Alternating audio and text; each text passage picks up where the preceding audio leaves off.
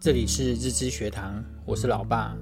这是一篇新闻报道，因为疫情严峻，国内也陆续出现儿童确诊的案例，让家长们生怕家中幼童染疫。有位妈妈近日提到，她和先生都确诊，但家中还有三个月大的女婴需要照顾，她还是得跟女儿共处一室。她只好跟先生实施严格的防疫计划，撑过十天。女儿也没确诊。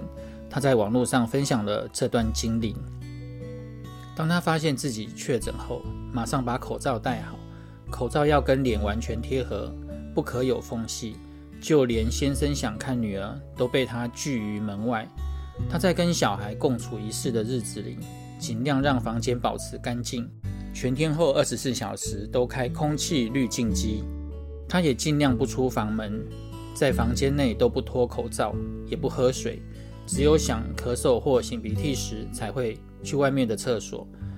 卫生纸用完后，就马上丢马桶冲掉，并立刻洗手用酒精消毒。他在房间时也尽量和女儿保持距离，除非女儿哭闹或者换尿布，才会靠近女儿。万一不小心碰到自己口鼻，也会马上用酒精消毒。一天大概要消耗半罐酒精。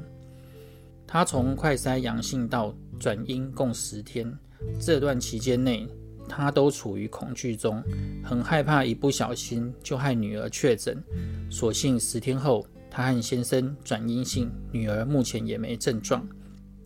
对于会传染的疾病，隔离是避免传播最好的方式。在你们小时候，家里有三个小孩，四个大人，难免会有人生病，尤其是孩子生病。就不让你们三个在一起，这是全家人的共识。哪怕是感冒，我们都会自动与大家隔离，尽量在家休息。除了能让自己赶快好起来，也避免再传染给其他人。如果每个人面对这样可怕的疫情，都能像这位妈妈为了自己的小孩，用最高规格的处理原则来做，我们才能平平安安和所有人共存。希望对你们有帮助。我们下回见，拜拜。